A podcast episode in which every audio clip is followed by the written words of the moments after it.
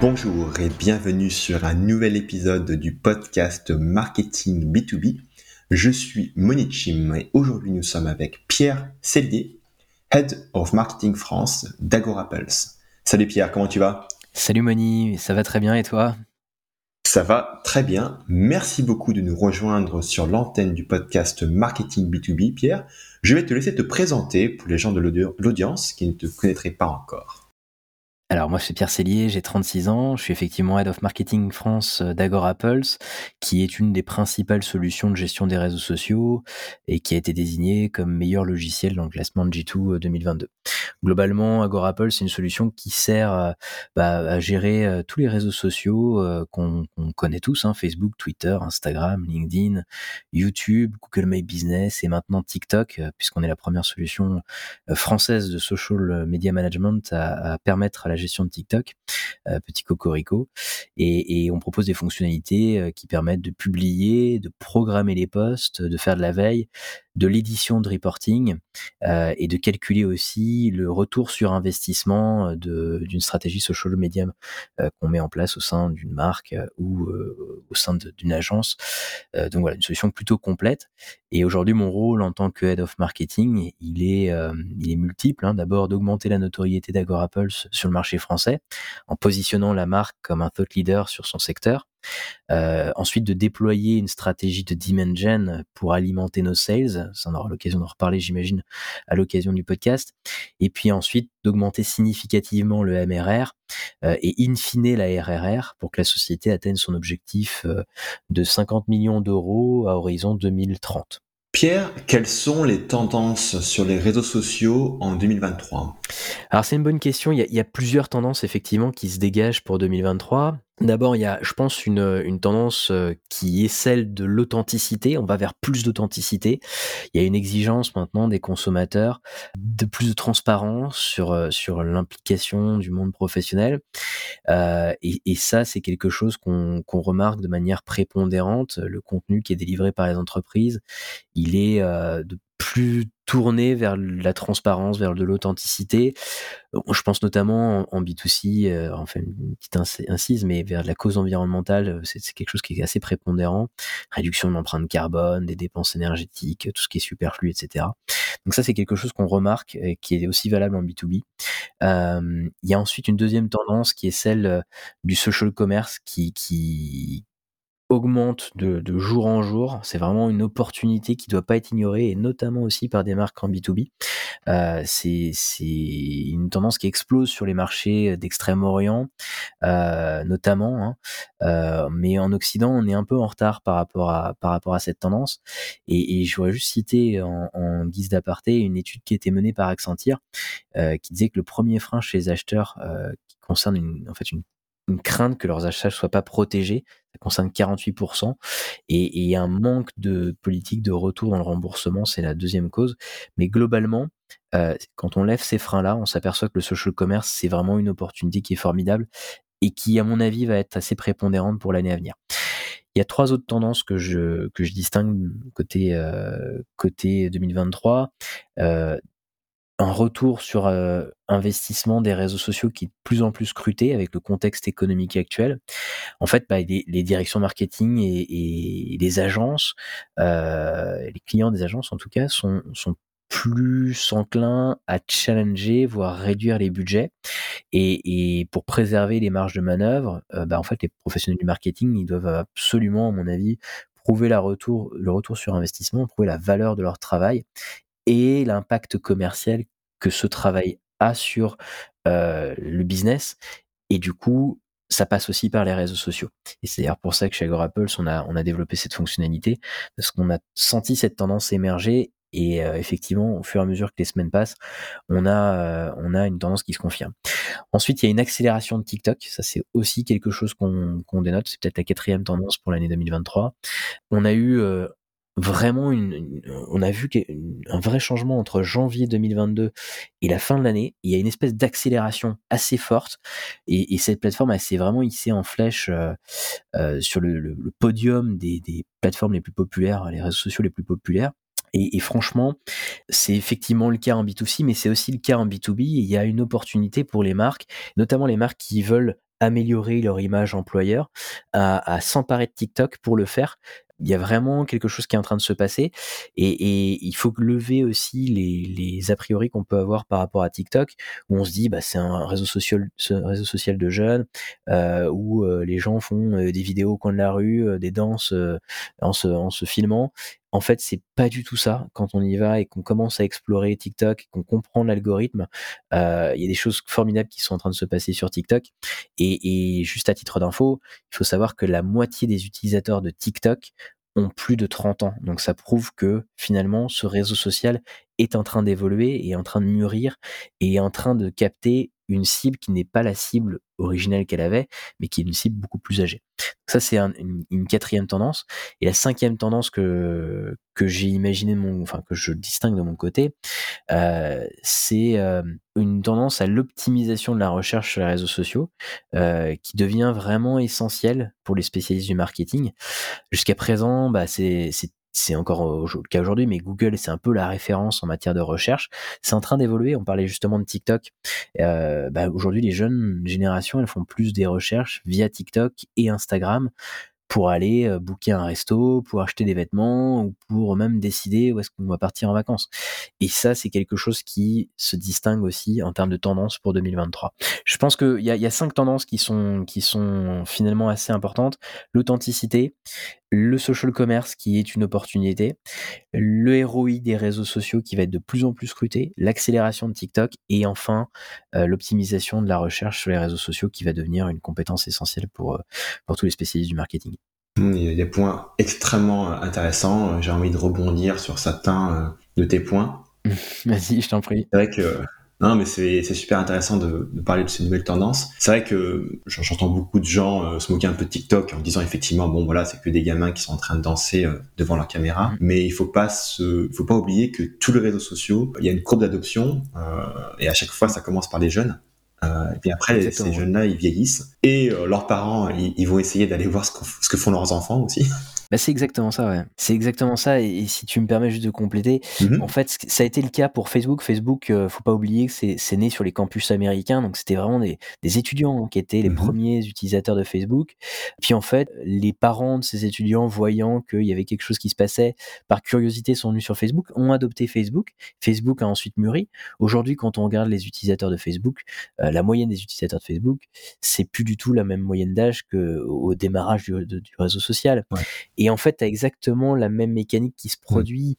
En fait, après, les jeunes se sont déportés sur Instagram et les parents sont venus du coup voir ce qui se passait sur Instagram, ont adopté Instagram et du coup, les jeunes sont partis sur une autre plateforme type TikTok. Et donc, du coup, maintenant, les parents commencent en tout cas à se déporter sur TikTok. Et on l'a vu même pendant l'effet accélérateur, ça a été le Covid. Pendant le Covid, il y a des parents qui ont profité d'être avec leurs enfants pour cuisiner. Et en fait, ces vidéos de on cuisine ensemble se sont retrouvées sur TikTok. Et c'est comme ça que les parents ont commencé, en tout cas les personnes un peu plus âgées, ont commencé à s'emparer de TikTok. Et un phénomène, du coup, tu vois, de vieillissement de la plateforme qui est en train de se faire. Donc c'est pour ça, il y a aujourd'hui une étude Statista qui est disponible et ouverte à chacun, que j'invite à aller voir, où on a toutes les catégories d'âge des utilisateurs de TikTok. Et ce que ça confirme, ce que je vous disais, c'est que la moitié des utilisateurs de TikTok ont plus de 30 ans. Donc, ça casse un peu l'image qu'on a un peu candide de TikTok et qu'on a vraiment de manière biaisée, quoi. C'est ça. Mais le problème, c'est que beaucoup de gens, en fait, ils attendent que tout le monde soit dessus avant de se déployer. Ils disent non, nous, on fait que les choses prouvées. Et donc, du coup, ce phénomène de suivisme fait que on arrive un peu à... Je sais pas comment ça s'appelle. C'est la théorie des taux de clics pourris de Andrew Chen, qui dit qu'en fait, tu te rappelles, quand on lance un nouveau canal qui est très très très innovant, on a tendance à avoir des bons résultats parce que les concurrents ne sont pas dessus. Mais au fur et à mesure que tous les concurrents sont dessus, on arrive à une saturation. C'est clair, effectivement, c'est effectivement ça. Mais il y a un phénomène qui est assez incroyable qu'on a remarqué nous chez Agora Pulse, c'est que globalement, toutes les marques sont en train de s'y mettre. Vraiment, toutes les marques sont vraiment en train de réfléchir déjà à l'idée de se mettre sur TikTok. Ça, c'est à peu près 50% des marques avec lesquelles on bosse. Et puis, tu as 50% d'autres qui ont commencé à faire des choses sur TikTok. Ça va être à peu près la moitié, 25%. Et tu en as 25% restants qui vont être déjà bien sur TikTok en train de peaufiner leur stratégie parce qu'elles ont commencé des choses au cours de l'année 2022 et elles vont les amplifier au cours de l'année 2023. Et concrètement, nous, on a vraiment vu ce phénomène s'accélérer au cours de l'année. On n'avait pas TikTok. Avec Agora Pulse, au début de l'année 2022, on ne permettait pas de gérer TikTok. Et en fait, il y a eu une demande de plus en plus pressante qui s'est faite au Q1 2022. Et c'est là où on a commencé à discuter avec TikTok d'une intégration. Et c'est là où on a pu l'intégrer et le proposer à nos utilisateurs pour le deuxième semestre 2022. Et franchement, depuis qu'on l'a proposé, il y a un phénomène qui s'accélère de manière assez impressionnante de marques qui se lancent sur TikTok et qui connectent leur compte TikTok sur Agora Pulse. C'est vraiment, franchement, c'est assez bluffant. On avait minoré la tendance et en fait, c'est vraiment nos utilisateurs qui nous ont poussé à implémenter TikTok et franchement, on a été bluffé par le phénomène. Vraiment, ça dépassait tout ce qu'on pouvait projeter. Je vois beaucoup de marketeurs américains B2B se déployer très fortement sur TikTok. Ça commence tout juste en France. Est-ce que, éventuellement, tu aurais de la data sur les boîtes B2B françaises? Est-ce qu'elles commencent à se déployer sur TikTok? Pas encore? Alors, j'en ai indirectement. En fait, ce qui est peut-être le meilleur indicateur, c'est qu'on a fait un webinar là récemment, au mois de novembre, sur comment lancer sa marque sur TikTok. Donc, tu vois, c'est que des marques qui assistaient au webinar. Et c'est la même tendance que celle que je t'évoquais, hein, c'est-à-dire que tu as 50%, on a commencé le webinaire en faisant un questionnaire, quel est votre rapport avec TikTok en tant que marque, et tu as 50% qui disaient on réfléchit parce qu'on en a entendu parler, donc elles se projettent pas encore, mais en tout cas elles sont sensibles au fait que TikTok, il se passe quelque chose sur TikTok et qu'il faut peut-être le faire, il faut peut-être y aller. Donc ça, c'est 50% des marques qui ont assisté à notre webinaire qui répondaient à cette question de la sorte. Et ensuite, tu avais 25% des marques qui disaient nous, on a créé un compte, on est en train de réfléchir à comment on doit orienter notre ligne éditoriale et qu'est-ce qu'on peut faire sur TikTok. Donc ça, c'est 25%. Et les 25% restants, c'est nous, on est déjà à fond sur TikTok, on est déjà lancé.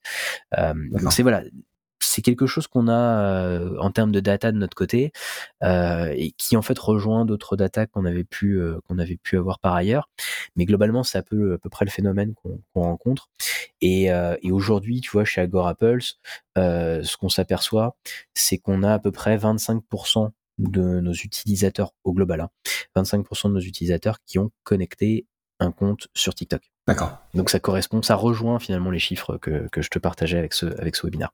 Quels sont les plus grands défis dans le marketing B2B en 2023, selon toi? C'est une bonne question. Il y a vraiment des défis de fond et je pense que on est dans un contexte qui est assez, on va dire, pesant pour tout le monde. Un ralentissement économique qu'on sent tous, en tout cas en B2B, on le ressent. Et la situation, elle est difficile pour de nombreux secteurs. Et ça veut dire quoi? Ça veut dire que les budgets vont être challengés. Que ce soit du côté des agences qui vont voir leur budget annuel challengé par leurs clients, ou que ce soit du côté des marques qui elles-mêmes vont avoir un réflexe à diminuer les dépenses pour préserver leur trésor. Et le premier type de dépenses qu'on réduit quand on est une marque, généralement, c'est plutôt le market plus que toute autre dépense par ailleurs. Et en fait, les marques, ce qu'on voit, c'est qu'elles ont le réflexe d'aller à l'essentiel. Et pour elles, encore aujourd'hui, l'essentiel, c'est pas le marketing. Et c'est encore moins les réseaux sociaux, qu'elles perçoivent plus comme des centres de coûts que comme des centres de profit. Elles n'ont pas perçu l'intérêt encore des réseaux sociaux et on va dire, du marketing en général. Et c'est pour ça que le premier défi pour les professionnels du marketing, pour moi, ce sera d'essayer de pouvoir maintenir leur budget pour faire des choses. Parce que quand on n'a pas de carburant, l'avion, il avance pas. On peut pas faire décoller un avion si on n'a pas de carburant et donc de cash quand on est un marketeur. Et ça amène un autre constat, pour moi, qui est que les community managers, les marketeurs d'une manière générale, sont plutôt poussés jusqu'à présent à regarder des indicateurs qui sont ce qu'on pourrait qualifier des vanity metrics, c'est-à-dire en gros le nombre de j'aime, le nombre de fans, le nombre de followers, le nombre de leads quand tu es un marketeur que tu captes, et c'est des indicateurs qui ont plus un but de nous rassurer, mais qui sont pas forcément des indicateurs actionnables, qui sont pas forcément des indicateurs comparables et qui ne se traduisent pas nécessairement par des résultats économiques, des résultats commerciaux tangibles et significatifs. Et pour moi, il y a un vrai défi à changer ce mindset-là, parce que c'est vraiment un mindset. En tout cas, en France, c'est encore un mindset qui est très prépondérant. Et il y a quelque chose qu'on voit de manière récurrente se produire depuis maintenant les derniers mois, c'est qu'il y a un retour en force d'un indicateur qui s'appelle le retour sur investissement. Et ça, c'est vraiment quelque chose qui est dû au contexte économique, mais qui va au-delà du contexte économique, puisqu'en fait, c'est une tendance qui, pour moi, est plutôt pérenne et qui est plutôt liée à la maturité grandissante de la relation que les marques ont avec le marketing et les réseaux sociaux. Et ça, c'est quelque chose qu'on constate de manière assez forte d'une manière générale et qui, selon moi, va être un défi pour le marketing en B2B. C'est de changer les indicateurs et donc, du coup, d'aller regarder des indicateurs qui en valent la peine, parce que ça se fera de manière forcée à plus ou moins court terme. Soit du côté des agences, soit du côté des marques, parce que votre N+1 vous demandera d'aller à l'essentiel, et l'essentiel, comme je le disais, c'est pour le moment pour eux pas le marketing, et donc du coup il va falloir prouver que le marketing et les réseaux sociaux apportent de la valeur à l'entreprise, et c'est pour ça que le retour sur investissement, c'est quelque chose qui est important de mesurer aujourd'hui. Ouais. Après, le problème, c'est que c'est ça, la mesure du ROI sur les réseaux sociaux, ça me paraît compliqué. Quel est ton avis sur la question ? Bah ouais, c'est compliqué. Alors, c'est effectivement, faut pas oublier que prouver le ROI de quoi que ce soit, c'est extrêmement complexe. Même en ligne, même dans un monde qui est digital. Et c'est le piège sur lequel on tombe tous, hein, en fait, finalement, quand on commence une activité digitale, on se dit, finalement, c'est facile à traquer. Bah non, c'est pas vrai. C'est pas vrai du tout, en fait. C'est extrêmement compliqué de démontrer le retour sur investissement, même avec des Google Ads, même avec des publicités payantes sur les réseaux sociaux. Et quand on part de ce principe-là, la première chose qu'il faut faire, c'est bien veiller à ce que, quand on est un professionnel du marketing, un community manager, un social media manager, en agence ou en entreprise, c'est d'être certain que la personne avec qui on parle, l'interlocuteur principal avec lequel on va parler, que ce soit notre N+1, que ce soit notre client, il est bien conscient de ça, il est bien conscient que traquer le retour sur investissement, c'est complexe. Sinon, il va y avoir des désillusions à l'arrivée, il va y avoir des problèmes, des incompréhensions, et la relation, elle va pas très bien se passer. Et ça, c'est vraiment quelque chose qu'il faut vraiment garder en tête. La deuxième chose, à mon avis, qu'il faut garder en tête, c'est que il faut s'assurer que toutes les activités marketing, que ce soit l'emailing, que ce soit le marketing automation, elles sont elles aussi traquées. Parce que si elles sont traquées, ça va signifier que l'organisation, l'infrastructure dans laquelle tu es, elle a la data nécessaire pour mesurer l'impact du travail digital qu'on fait.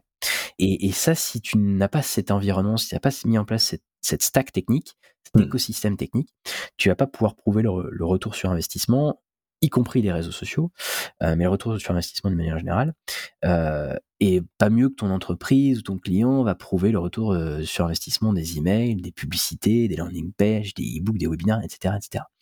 Donc, en fait, voilà, l'idée, c'est vraiment d'abord de garder en tête que l'alter ego, la personne avec qui tu parles, l'interlocuteur avec qui tu parles, il a conscience que c'est compliqué, mais en plus de ça, de mettre en place la stack qu'il faut pour que tout soit traqué et que tu puisses avoir cet écosystème. Donc ça, c'est vraiment quelque chose qu'il faut avoir en tête. C'est vrai que le tracking, c'est quelque chose, c'est vrai, hein, c'est hyper, hyper important. Je dite très souvent des comptes analytiques et publicitaires. Dans au moins 30% des cas, il y a des gros problèmes sur le tracking. Ah ouais. C'est-à-dire qu'il y a la moitié des conversions qui ne remontent pas, ou ça a été mal paramétré. Et du coup, en fait, tu donnes de la data qui est sale à toutes les différentes interfaces publicitaires, et du coup, qu'est-ce qui se passe ? C'est que tu détruis un peu les résultats, en fait. C'est exactement ça. Et puis, il faut garder en tête aussi que la mesure que tu as à faire, elle n'est que partielle. Donc, même si elle est partielle, il faut que ce partiel-là, entre guillemets, eh bien, il soit clean. Et ça, c'est hyper important. Oui. Parce que ta mesure, elle n'est que partielle. Il y a une mesure, on va dire, qui va rester dans le brouillard, parce que le quantitatif ne mesure pas ce qu'on appelle le dark social. Et ça, c'est plutôt du qualitatif, si tu veux. Et c'est la combinaison des deux, du quantitatif et du qualitatif, qui, in fine, va te donner le retour sur investissement. Ça, il faut vraiment l'avoir en tête. Et c'est quelque chose qui est assez important. Carrément. Attends, juste, désolé, il faut juste que je te pose. Vas-y, parce que le dark social, peut-être qu'il y a des personnes dans l'audience qui ne connaissent pas. Est-ce que tu peux définir en tes termes le dark social ? Le dark social, c'est un phénomène.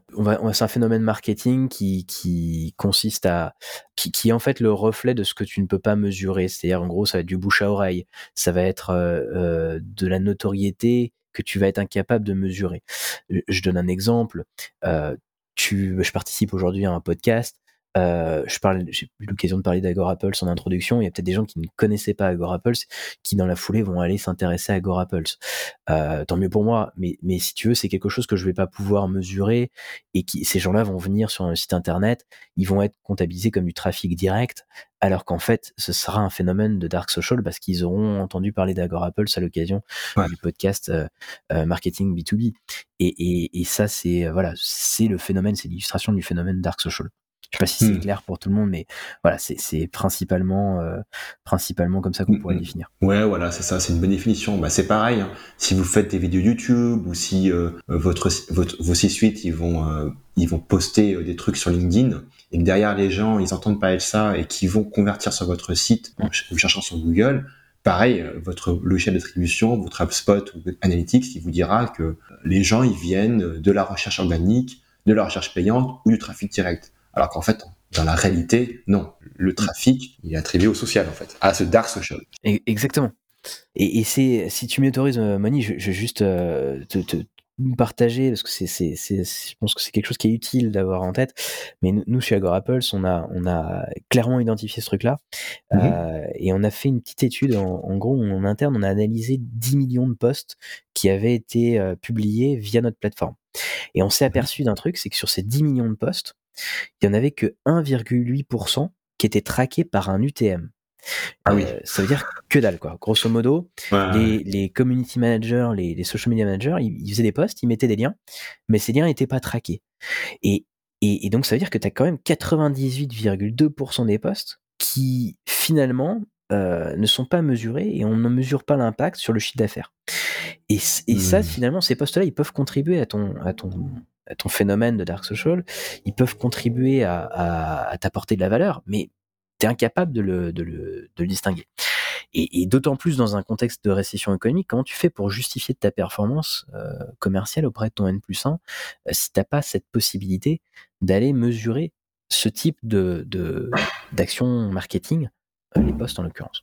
Et c'est ce qui nous a motivé justement à lancer cette fonctionnalité qui était dédiée au calcul du retour sur investissement, qui UTMise en fait tous les posts organiques qui sont faits, et ça permet de créer des rapports qui mesurent concrètement l'impact économique de tes posts organiques sur ton chiffre d'affaires.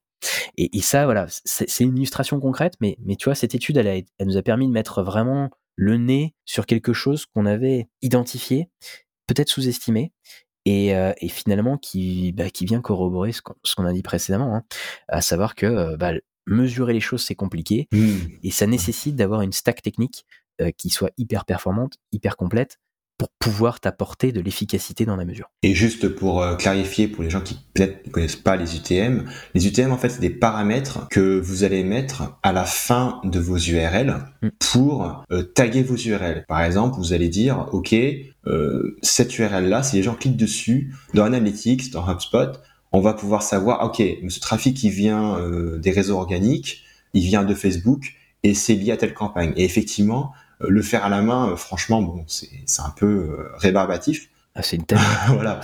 Moi, je dois le faire pour les campagnes pub et franchement, c'est voilà, faut un fichier Excel, c'est un peu ennuyeux. Donc, si vous avez effectivement mis en place un truc automatique pour le mettre en place, du coup, ça réduit vachement la friction pour les marketeurs. Ouais, puis te palucher un rapport sur la base d'un fichier Excel où tu dois regrouper toutes tes campagnes pour produire ton rapport. En fait, tu mets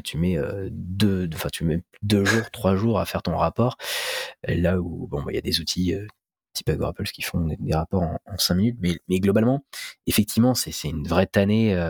Les UTM à gérer, c'est une vraie tannée, on va pas se mentir. Alors, on va changer de braquet. Quelle est la stratégie d'Agora Pulse pour séduire les marques et les agences ? Alors, c'est marrant que tu me poses la question parce que effectivement, on a beaucoup évolué sur ce sujet au cours de l'année 2022. Faut juste rappeler qu'Agora Pulse, on a 3 ICP aujourd'hui, on a les agences qui représentent à peu près 40% de nos clients, On a ensuite les marques qui représentent à peu près 30% de nos clients, et on a des institutions publiques type région, ville, universités, grandes écoles qui représentent à peu près 20% de nos clients. Bon, quand on a dressé ce portrait-là, en fait, je ferme la parenthèse, mais ça vous donne déjà le panorama. Et au début de l'année 2022, on a fait le choix de renverser la table et de ne plus faire de l'acquisition classique telle qu'on la connaît en SaaS depuis maintenant 10 ans, à savoir ne plus faire de la lead gen. En fait, on a fait ce renversement, ce changement, parce qu'on est parti d'un constat. En B2B, les leads sont de moins en moins réceptifs aux ads, aux mécaniques classiques qu'on a jusqu'à présent mis en place tous de manière similaire. Et on a commencé à rechercher des alternatives, et parmi les alternatives, il y en avait une qui permettait de susciter l'intention sans pour autant être trop pushy, sans pour autant devenir boring pour ta cible. Et en fait, cette stratégie, elle s'appelle la demand gen. Et la demand generation, en fait, c'est une nouvelle stratégie qui vient non pas complètement écarter la lead gen, mais qui vient plutôt compléter la lead gen, c'est comme ça que je définirais, et qui a pour principe de susciter l'intérêt des consommateurs avec des contenus pertinents. Donc quelque part, c'est pas quelque chose de novateur, enfin si tu veux, c'est pas quelque chose qu'on connaissait pas, mais c'est quelque chose qu'on utilise différemment. Et en fait, le vrai truc, ça va être de produire du contenu qui intéresse des prospects et des clients pour permettre de susciter de l'intérêt vis-à-vis de ta marque. Et c'est quelque chose qui se bâtit de manière assez fine, et c'est quelque part aussi une nouvelle version de l'inbound marketing. Et c'est exactement ce virage-là qu'on a pris le début 2022. Il faut savoir que chez Agora Pulse, on a à peu près 70% de notre acquisition qui est organique. Le reste, ça va être du paid, de l'affiliation, de l'influence, etc. Et jusqu'à l'année dernière, on avait une production de contenu qui était très limitée. Jusqu'avant de mettre en place cette stratégie, on avait vraiment des contenus qui étaient très limités. Ça allait, c'était 2 articles de blog par semaine, 3 ou 4 e-books par an, et encore, je suis assez généreux. 2-3 témoignages clients qu'on produisait une fois tous les 2 ans. Donc c'était très très limité. En fait, ce qu'on a fait, c'est qu'on a gardé ces contenus-là, on les a densifiés dans leur production. Donc tu vois, on a gardé le rythme de 2 articles par semaine qui sont publiés sur notre blog. Par contre, on est passé à 1 e-book par mois, 1 témoignage client par mois. Donc on les a densifiés. Et surtout, ce qu'on a fait, c'est qu'on les a diversifiés en produisant du contenu complémentaire. Et en fait, ça a été produire des webinars. Donc, on a 2 webinars par mois, 1 live stream par mois, 2 épisodes d'un podcast qui s'appelle Histoire de CM par mois, 1 meet-up par mois, etc., etc. Et en fait, on a produit du contenu qui est ultra ciblé.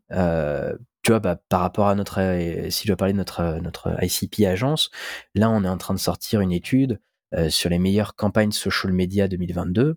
On a passé en revue toutes les campagnes social media 2022, et ça, c'est un contenu qui s'adresse principalement aux agences, mais aussi aux marques, mais principalement aux agences, parce qu'il y a beaucoup d'inspiration de ce qui est fait sur le marché et qui peut être des bonnes choses pour eux. Et en faisant ça, on a constaté 3 choses. 1, une augmentation de l'intérêt pour nos contenus, et ça a venu renforcer notre image de thought leader. 2, une augmentation de l'engagement sur nos publications. Et 3, une augmentation des leads qu'on générait, des MQL qu'on a générés, et in fine, c'est un peu ce qui permet aujourd'hui à Agora Pulse d'être toujours en croissance en dépit de la crise. On a certes une croissance qui a un peu ralenti, mais on est moins impacté qu'un business potentiellement classique, enfin qui a une acquisition classique, et qui du coup n'aurait pas mis en place cette stratégie. Une question te posait, du coup, dans la transition entre la lead gen et la demand gen, est-ce que vous avez ouvert des contenus, enfin comment ça s'est passé en fait? Alors, ouvert des contenus, qu'est-ce que tu entends exactement par ouvrir des contenus? Créer des nouveaux contenus? Non, en fait, dans la lead gen, l'un des principes de la lead gen, c'est de fermer un maximum les contenus, pousser les gens à laisser leur coordonnée de contact pour après, derrière, soit les mettre dans une séquence d'email, soit directement les rappeler en cold calling. Alors, il y a eu oui et non, en fait.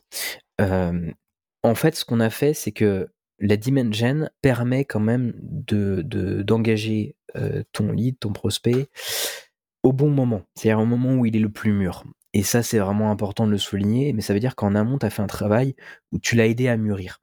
Et en fait, la personne, le lead, il t'aura vu 1 fois, 2 fois, 3 fois, 4 fois, soit par des contenus gratuits. Et tu vois, par exemple, chez nous, aujourd'hui, nos live streams, tu peux y assister sans t'inscrire. ça contribue à la notoriété.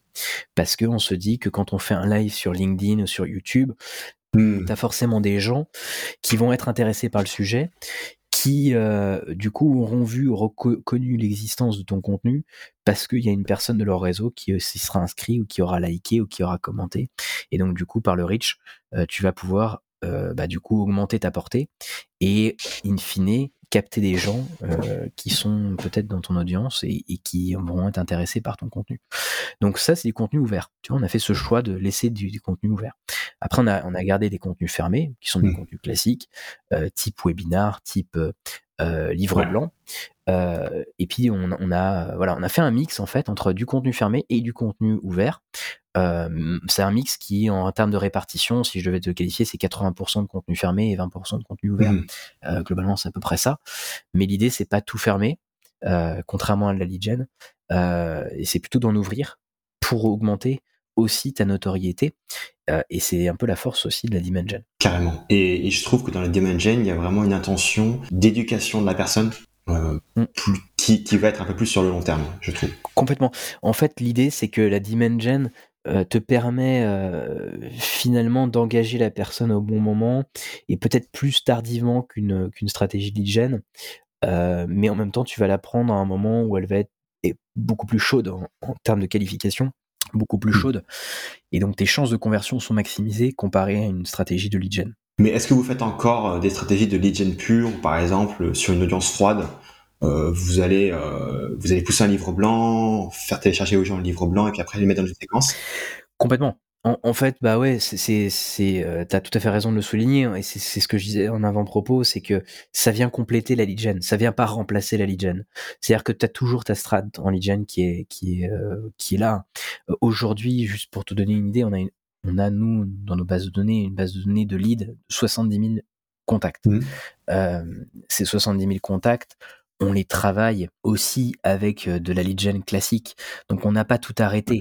Et tu peux pas, du coup, mais même ce serait suicidaire de passer d'une stratégie de lead gen à une stratégie de demand gen en passant du tout au tout. Et c'est d'ailleurs impossible conceptuellement, mais d'une manière générale, en marketing, tu n'arrêtes jamais les choses de manière radicale. Tu mets les choses en parallèle, tu as AB test, et c'est exactement ce qu'on fait. C'est ça. Et on a notre stratégie de lead gen, on a notre stratégie de demand gen, mais les deux se complètent. Et quelque part, elles finalement, je dirais que elles contribuent à repenser l'inbound marketing qu'on avait jusqu'à présent, en n'ayant pas qu'un seul pilier qui est la lead gen, mais en ayant deux piliers. Lead gen et demand gen. Donc on n'a pas stoppé les choses de manière radicale, on les a plutôt mis en parallèle pour qu'elles se complètent. C'est ça le marketing, hein. C'est diversifier, ne pas jeter le bébé avec l'eau du bain. Ah, c'est exactement ça, puis ce serait suicidaire. Là-dessus on a clairement une démarche très prudente, on va pas se mentir. Et puis de toute façon la demand gen, tu n'en vois les fruits que au bout de quelques mois, et tu ne peux pas te dire que c'est un effet immédiat. C'est quelque chose que tu vois peut-être à horizon, tu en vois un peu les prémices à horizon 6 mois, mais c'est surtout à horizon 12 mois que tu peux faire un premier bilan de ta stratégie demand gen. Ouais. Et la difficulté, beaucoup dans le B2B, c'est que on a beaucoup de décideurs qui croient que le marketing, au bout de 2 semaines, ça doit rapporter du ROI. Ouais. Et donc du coup, c'est malheureusement difficile en fait de leur faire avaler la pilule comme quoi non, le marketing, hein, c'est un investissement qui se fait sur la durée, hein. C'est comme quand tu mets en place une nouvelle chaîne de production dans une usine, c'est pas au bout de 2 jours que la chaîne de production rapporte des sous, il faut apprendre des mois et des mois avant que ça amortit. Mais c'est vrai que ce mindset de marketing comme baguette magique, c'est clair. C'est souvent des gens qui ne comprennent pas le marketing qui ont ce réflexe-là. Et ça fait écho à ce qu'on disait tout à l'heure, hein. Finalement, il faut vraiment bien sensibiliser ton interlocuteur sur le fait que c'est pas Harry Potter, hein. On n'est pas des Harry Potter en puissance à faire de la magie avec le marketing. Ça demande du temps, c'est quelque chose qui finalement est un peu scientifique, hein, dans sa démarche. On va mettre en place des choses, on émet une hypothèse, on va mettre en place des choses, on va tester, on va ensuite voir les résultats, on va analyser, soit on va itérer, soit on va arrêter, mais d'une manière générale, c'est une démarche qui est beaucoup plus scientifique. Tu ne mènes pas des expérimentations scientifiques sur des courtes durées, ça demande toujours des durées longues, et c'est exactement ça en marketing. Moi, si je veux faire un parallèle, ce serait exactement ça. Et si tu veux, d'une manière générale, tu as, il faut vraiment sensibiliser ton interlocuteur au fait qu'il y aura forcément une nécessité d'un temps long pour tester des choses, pour apporter de la valeur, pour itérer, et aussi, et on en revient à ce qu'on disait aussi en première minute de cette conversation, mais on a besoin de les sensibiliser sur le fait que tout n'est pas traquable, que c'est difficile de tout traquer, et que forcément, on aura des résultats, mais qui seront pas forcément les plus fiables du monde, parce qu'il y a quelque chose qui est difficilement mesurable, qui s'appelle le dark social. Pour terminer cette interview, est-ce que tu pourrais nous dire s'il y a une chose par rapport au marketing dans laquelle tu as changé d'avis ? Ouais, alors en tant que marketeur, on a souvent tendance à vouloir communiquer de manière régulière, de manière intense. Pourtant, ce que j'ai un peu compris de mes premières années, ça fait maintenant 12 ans que je pratique le market, mais de mes premières années, c'est que la quantité n'est pas un gage de succès. Donc, on a beau vouloir communiquer à tout va, il vaut mieux miser sur la qualité. Et parfois miser sur la qualité, même souvent miser sur la qualité, est beaucoup plus impactant que miser sur la quantité. Et ça, quand t'es un jeune marketeur, que t'es soumis à de la pression du résultat, tu le mesures pas forcément. En fait, tu comprends pas forcément ça. T'es plutôt dans l'effet inverse où tu veux faire de la quantité pour pouvoir montrer que t'es actif, pour pouvoir montrer que tu produis des choses, etc., etc. Et ça vient avec l'expérience. Donc ça c'est un truc sur lequel j'ai fait évoluer. J'ai fait évoluer ma philosophie de manière tout à fait pragmatique. Ouais, je suis vraiment d'accord avec toi sur le fait que vaut mieux faire. Bon. Si on devait choisir, vaut mieux faire avec du quali plutôt que du quanti. Bon, évidemment, l'idéal, c'est de faire les deux.